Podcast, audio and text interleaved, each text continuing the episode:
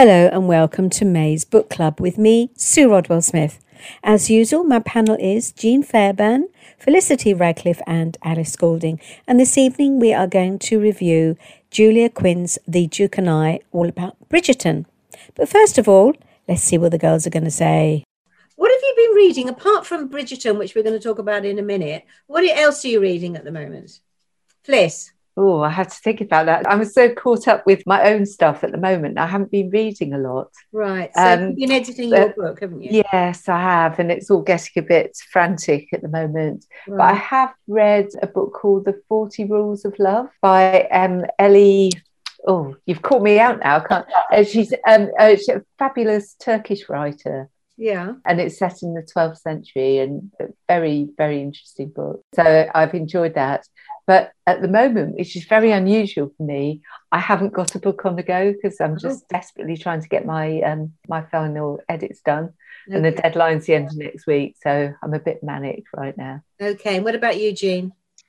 I am, apart from keep rewinding the hot scenes from Bridgerton on Netflix, I am reading Bill Bryson's Little Dribbling which is a 20 year revisit of his first Notes from a Small Island, which is a right. parody of a travel book. So funny. Yes I, did, I did, Yes, I did read the uh, the first book. It was uh, very, very funny. Yeah, so he's got the update 20 years later, Little oh, Dribbling. Right, okay. And, and Alice, what are you reading? I've read a couple of Peter James thriller type novels.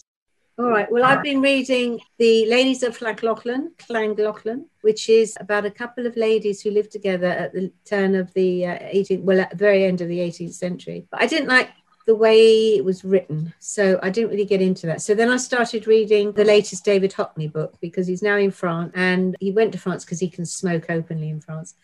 And also, obviously, for the light and the color, etc., etc. I just adore Hockney. So that's what I'm reading at the moment. Anyway, let's go back to Bridgerton, The Duke and I, the book recommended by Alice last month. Not my cup of tea at all, as I said to you at the very beginning, but I would read it. I got a quarter of the way through and thought, I can't read any more of this. It is so fluffy and the story is so light. I just can't bear that sort of thing. It's like flipping Barbara Cartland. So I did watch it all on Netflix to see the end of it, to see exactly what happened. There was one paragraph which I did laugh out loud, just the one. And it was at the very beginning. The two Bridgertons let out identical sighs as they slumped against the wall. Violet Bridgerton was undeterred in her mission to marry off her children.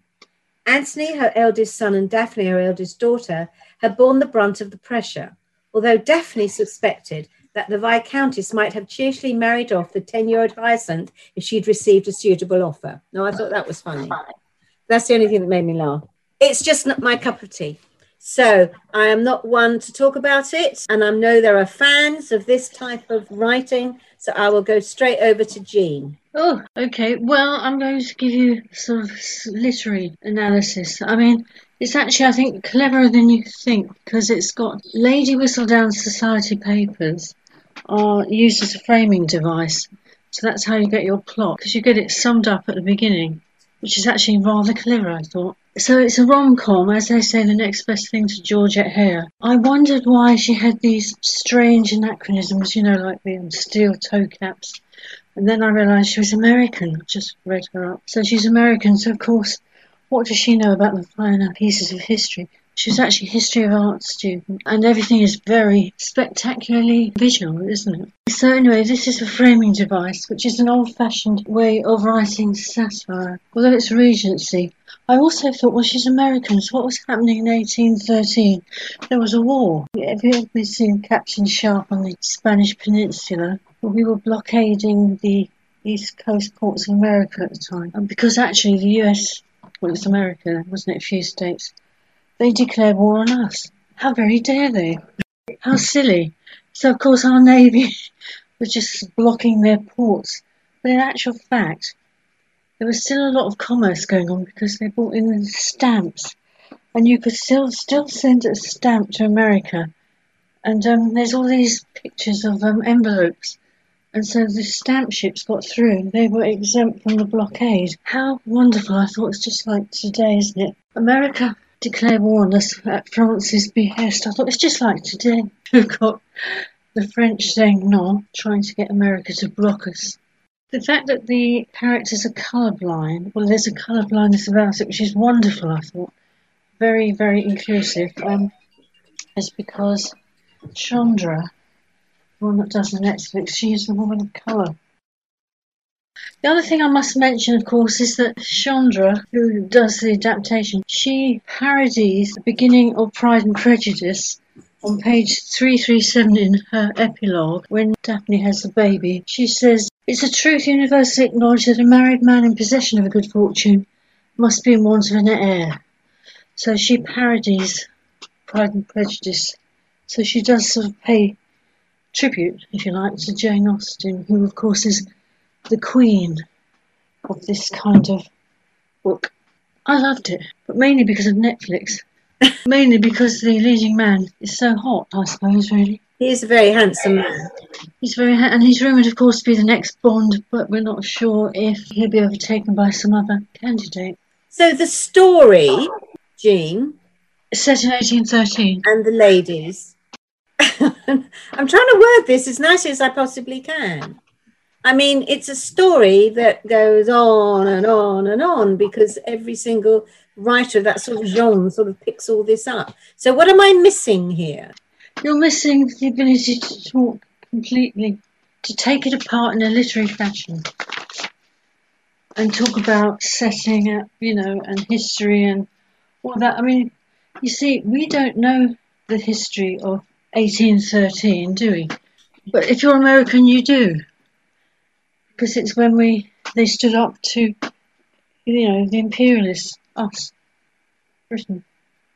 So for an American audience, it's wonderful. It fuels that uh, the woke movement, if you like. So, do you think then that the majority of people that read this sort of genre are looking to give it a good literary critique or just to listen to Not at all. They're looking at Jean Watson's body, as I was. No, that's on Netflix. I'm talking about you reading the book. Oh, reading the book. Well, those anachronisms, they're slightly irritating, you know, about steel toe caps. You think, mm, she could have done more, but I actually like the way that the Lady Whistledown Society papers actually sum up each chapter. They're quite short chapters, aren't they? Purchased myself a little Kindle so I could read it in bed. Yeah, it's actually rather well put together. But she, it's a sort of um, um a method. Let's have a sex scene every mm, mm, mm, chapters. Yeah. That, there's nothing strange. She could have put it in any. She could have made it a Tudor, been a bit more torture probably. Um, she could have made it Victorian. It would have been a bit more poverty, a bit more Dickens. Yeah, I mean it was commercially it was great. Okay. What about you, Alice? You recommended it. Well, yes, uh-huh. I mean, obviously, I really, really like it. The Netflix version of it, um, I loved. I absolutely loved that. It's very slightly different to the book. They've included scenes from some of her other books. For instance, the Lady Whistledown, the identity of Lady Whistledown isn't actually told to you until book four, but we find out in the first series of Bridgerton who it is. So it is done slightly differently, but I think it's because they've got the series in mind and a second series, so they're trying to sort of get all the characters introduced so that they can carry on their stories in further other series, if you see what I mean.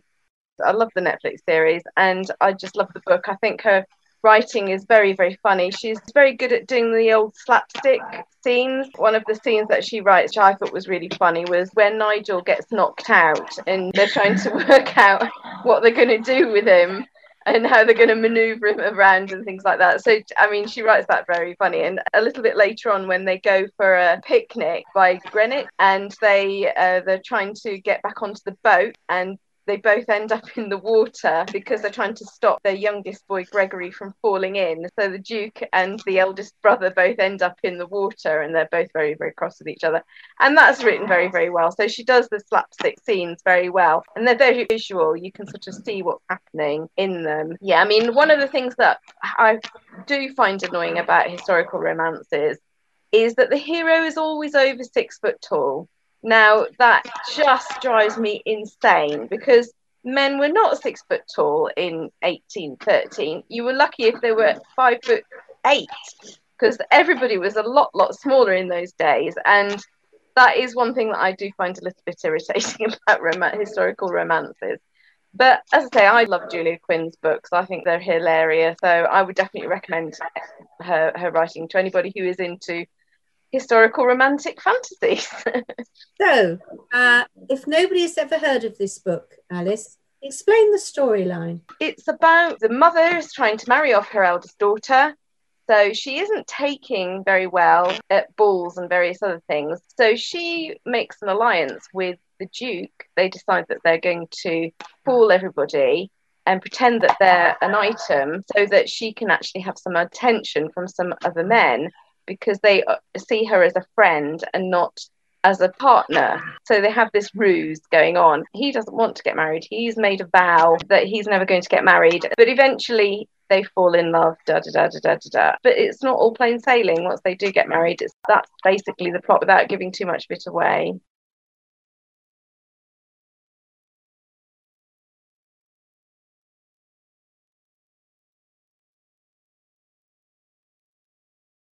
What about you, Felicity? What did you think about it? I don't read a lot of this kind of fiction, and I haven't watched the Netflix program. So I'm just judging it in the context of purely being a book. When I started reading it, I thought, yeah, I know exactly how this is going to play out. I was wrong. I didn't. It did actually surprise me. There's a few twists and turns along the way. I thought the use of stammer as a plot device was actually quite original and unusual. So I enjoyed that. I have to say, I did enjoy it almost despite myself.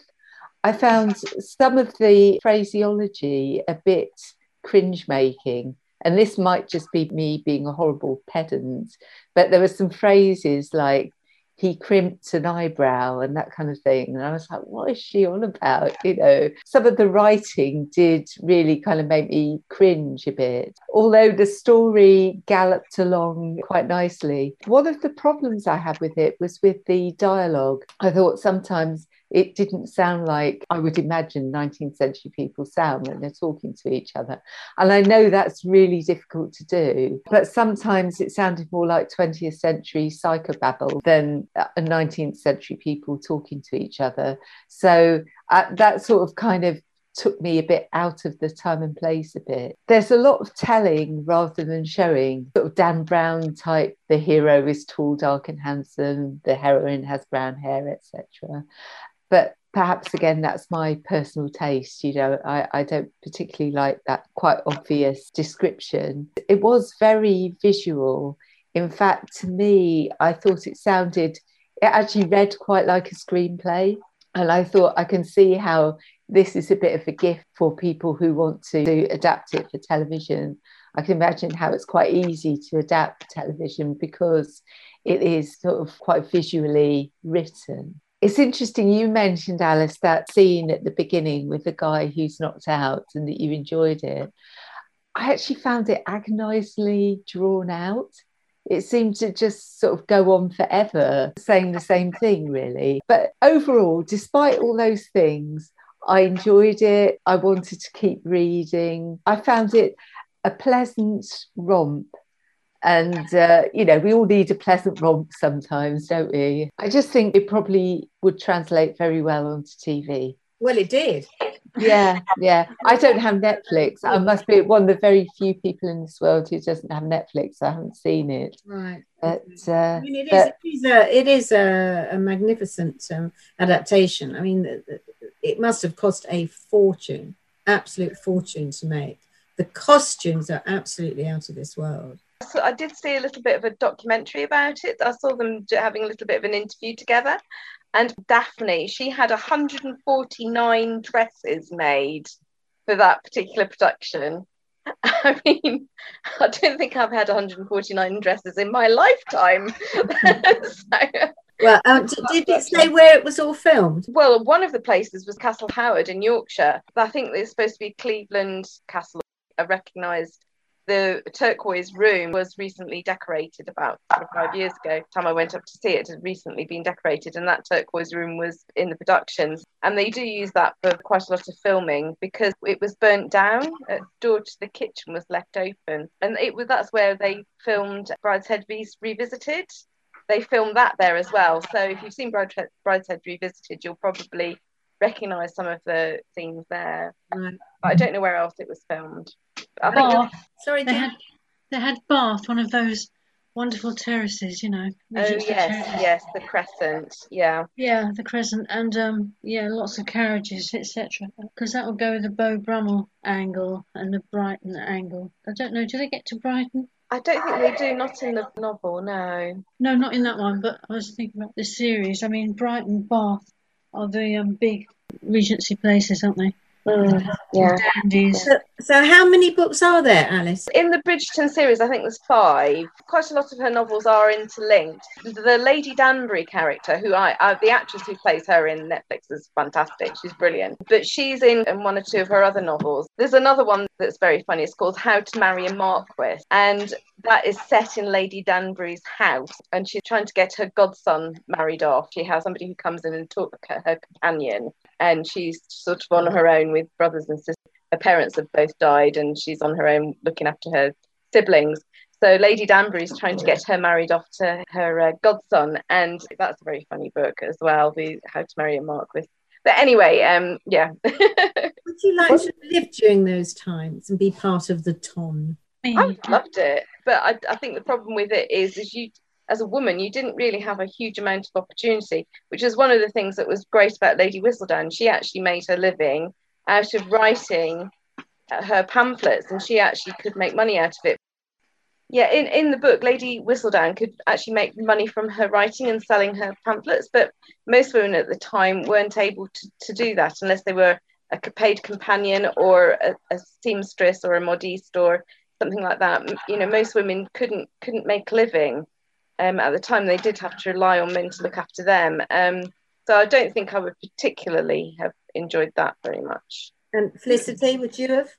When people say, you know, would you like to have lived at a particular time in history, people always imagine themselves living as a member of the landed gentry or the aristocracy or someone quite wealthy. But I guess if I translated my own background into the, the 19th century, I probably wouldn't have, wouldn't have been at those exalted heights of society. No, I don't think I would particularly.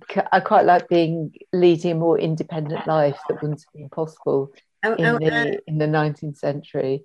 And what about Jean? Well, it would have been awful because the whole of Jane Austen's oeuvre is about women not owning property, the importance of having a male heir. So all her books are basically about that, and you don't get married women's property you could own in your own right until the 1880s. So it was awful. Um, huge convolutions. I mean, but all of Jane Austen's books have that aspect in them. No matter what, there's only one main underlying theme. And um, of course, the other thing is the abolition of slavery. Slavery was abolished in 1833 in Britain, nominally in America in the 1860s, but not really until the 1960s. So, although America won that war, which lasted from 1813 to 1815, for the um, people of colour, it'd been better if we'd have won. They'd been free in 18. It's terribly controversial, isn't it? But I, I, found towards the end of the book where the hero, whose name I've just forgotten, Simon Basset. that's right. He urges his daughters to hold out for a love match. I think that's probably, in reality, that's probably not really what happened. That you went for the best deal rather than, particularly for daughters. You know, daughters were sort of commodities, if you like, yes, to be yeah. traded to the highest bidder. So I find it unlikely that a father who's got three daughters to marry off would be encouraging them to reject moneyed suitors and hold out for a love match. I think in reality, what they would have done was accepted the highest bid, if you like. But Yeah. perhaps I'm That, that was the. Featherstones, wasn't it? Yeah, I, I think that's the difference between having an American authored book and a British authored book. Because Americans, I think, are t- slightly unaware of the class system. Mm. Yes. Yes, and. I, I think I think it was kind of overlaid as well with sort of um, y- you know 21st century emotion that Mm. that wouldn't have been applied in a 19th century setting. Yeah. Um, Yeah, yeah, I agree. I agree. Okay, well, look, we'll, we'll, we'll uh, if you've got anything else to say about the Duke and I, we'll take a break. Clash of cultures. Pardon? Clash, Clash of Culture. cultures. Yeah, I think, I think, I think you're quite right there, Jim. We can always rely on you for a bit of history.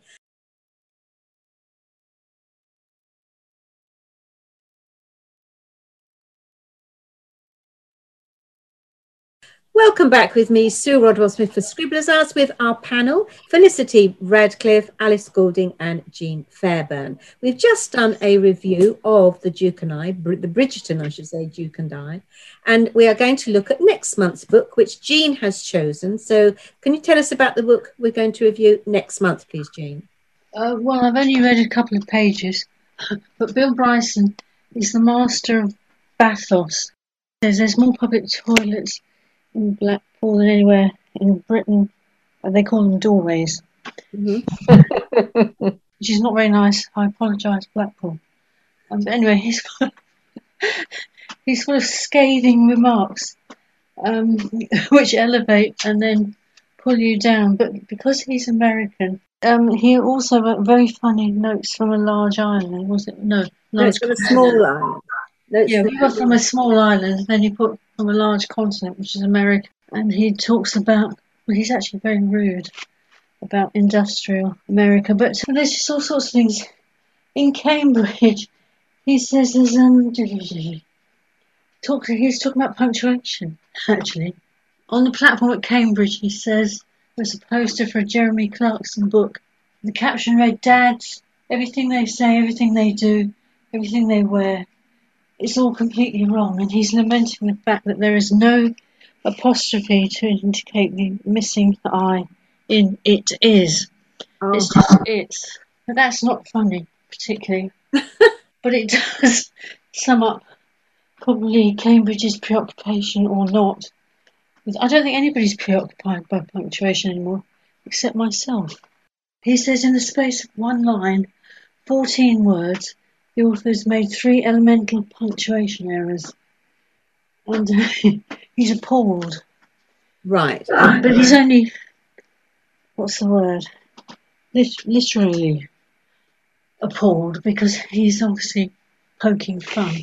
So it's in the long range of travel books.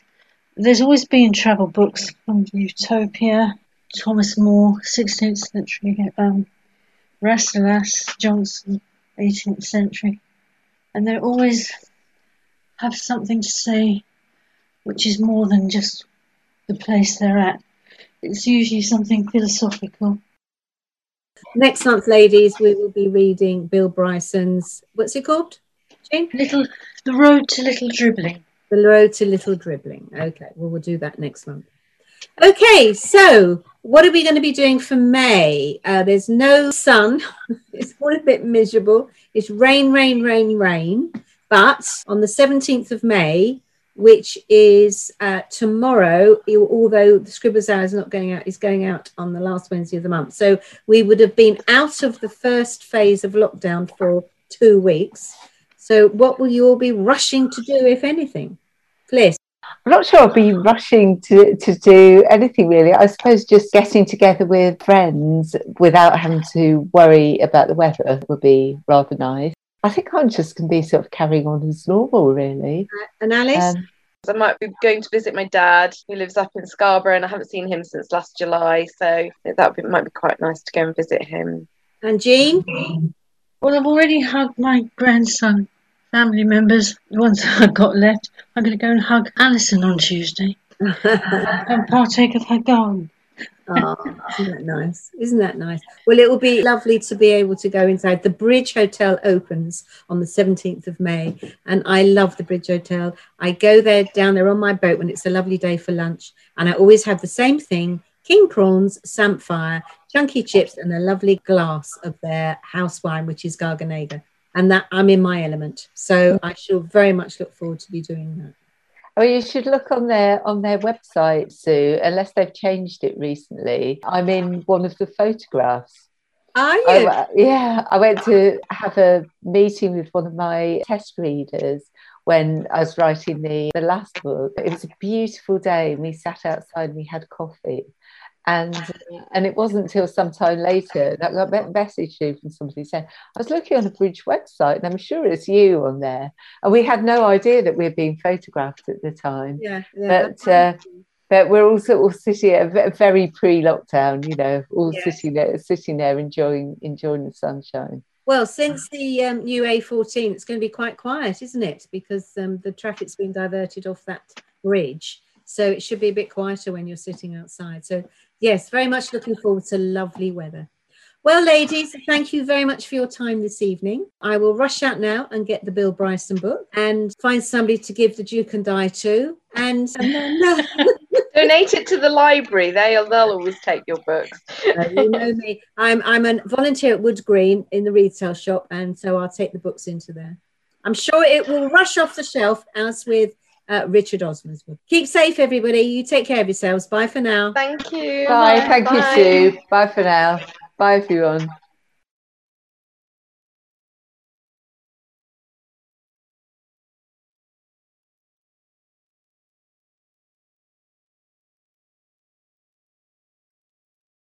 Alison Flood from The Guardian reviews some thrillers for you. The first one is called The Last House on Needless Street, written by Catriona Ward and published by Viper. Catriona Ward's The Last House on Needless Street, which opens 11 years after a little girl vanishes on a family trip to a lake, comes emblazoned with glowing and much deserved praise from her fellow authors. Stephen King, no less, calls it the most exciting novel since Gone Girl and a true nerve shredder. It is the story of a child whose life was stolen, of Ted, the man who may or may not have done it, and of Dee, the sister out for revenge. That might make The Last House on Needless Street sound straightforward, but it's not. This is the most gloriously complex, shifting story, deeply disturbing yet also somehow heartwarming. Ted lives in a boarded up house on Needless Street on the edge of the forest with his daughter Lauren, who sometimes has to go away, and his cat, Olivia. He is confused, childlike, flipping in and out of the present and the past as he remembers being questioned by the police years earlier over the disappearance of a little girl with popsicle, and as he thinks of his mother who was born far away under a dark star. Dee's family and life have fallen apart after the disappearance of her sister Lulu. She feels like a big, dark, empty room and is fixed on finding whoever took Lulu. Ward has created something exceptionally unsettling here, as many layered and as sinister as the Russian doll that sits on Ted's mantelpiece. Olivia, Ted's cat, given wonderfully vain voice by Ward, imagines them all screaming in the dark, unable to move or speak, as the outer sits broad and blankly smiling. Well, that's an interesting one there. The next thriller is Later by Stephen King, published by Hard Case Crime. Now, this is a real horror story. Jamie is a normal boy growing up in New York, the son of Tia, a single mother and literary agent who tells him pleasingly self referential things such as, Most writers are as weird as turds that glow in the dark. Normal, except Jamie can see dead people. For just a few days after they die, this immediately takes me to The Sixth Sense by M. Night Shyamalan. It's a talent that his mother largely wants to ignore until her top client, Regis Thomas, dies with the final novel in his long running and joyfully terrible series unfinished.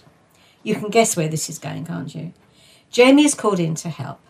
But when his mother's police detective lover also learns about Jamie's abilities, she draws him into the case of a notorious serial killer with terrible consequences. King is having a great deal of fun here, whether he's sounding off about Thomas's blockbusters, which are steamingly filled with a big hot helping of good old sex, performed by strong men with fair hair and laughing eyes, untrustworthy men with shifty eyes, and gorgeous women with firm high breasts, or piling on the good old fashioned scares. Later is a horror story, but it's also a proper thriller told by a master of his craft. We all know where Stephen King takes us with his wonderful works such as The Green Mile, Carrie, and The Shining. King was interviewed recently on Hard Talk on the BBC, and he said that he was approached by an elderly lady in the street who yelled out, I know who you are. You are that dreadful man who writes horror books. Why can't you write proper books like The Shawshank Redemption? King replied, I did write that book, madam. She replied, No, you didn't. Absolutely priceless. If you like King's works, you will not be disappointed. The next book is Not Dark Yet by Peter Robinson, published by Hodder and Stoughton. Detective Superintendent Alan Banks has, incredibly, on his 27th outing in Not Dark Yet, a lot to deal with this time around. From a double murder of a crooked property developer and his aide at a luxury mansion to his friends Zelda's decision to find the men who abducted, raped, and trafficked her in Moldova years earlier. There is a particularly poignant moment early on as Zelda walks the streets of her childhood, from which she was stolen as an orphan, and Banks watches his daughter Tracy get married in the Yorkshire Dales town of Eastvale. Both of them looking back on their pasts from such different places. As Banks and his team discover spy cam videos showing a vicious rape in the home of the property developer, Zelda is out for revenge, fearful that, without it, the past would keep growing, like a cancer inside her, consuming or blotting out all that was good in her life. This series continues to be as thoughtful and intelligent as ever, with the usual bonus of the magnificent dales, all rolling hills, dry stone walls, grazing sheep, and flimsy white clouds snaking across a clear blue sky. At one point, Banks's son Brian asks him why he isn't considering retirement. An allotment, pottering in the garden, watching too much TV, rather than the copper's life. But what else would I do? he responds. Long may it continue.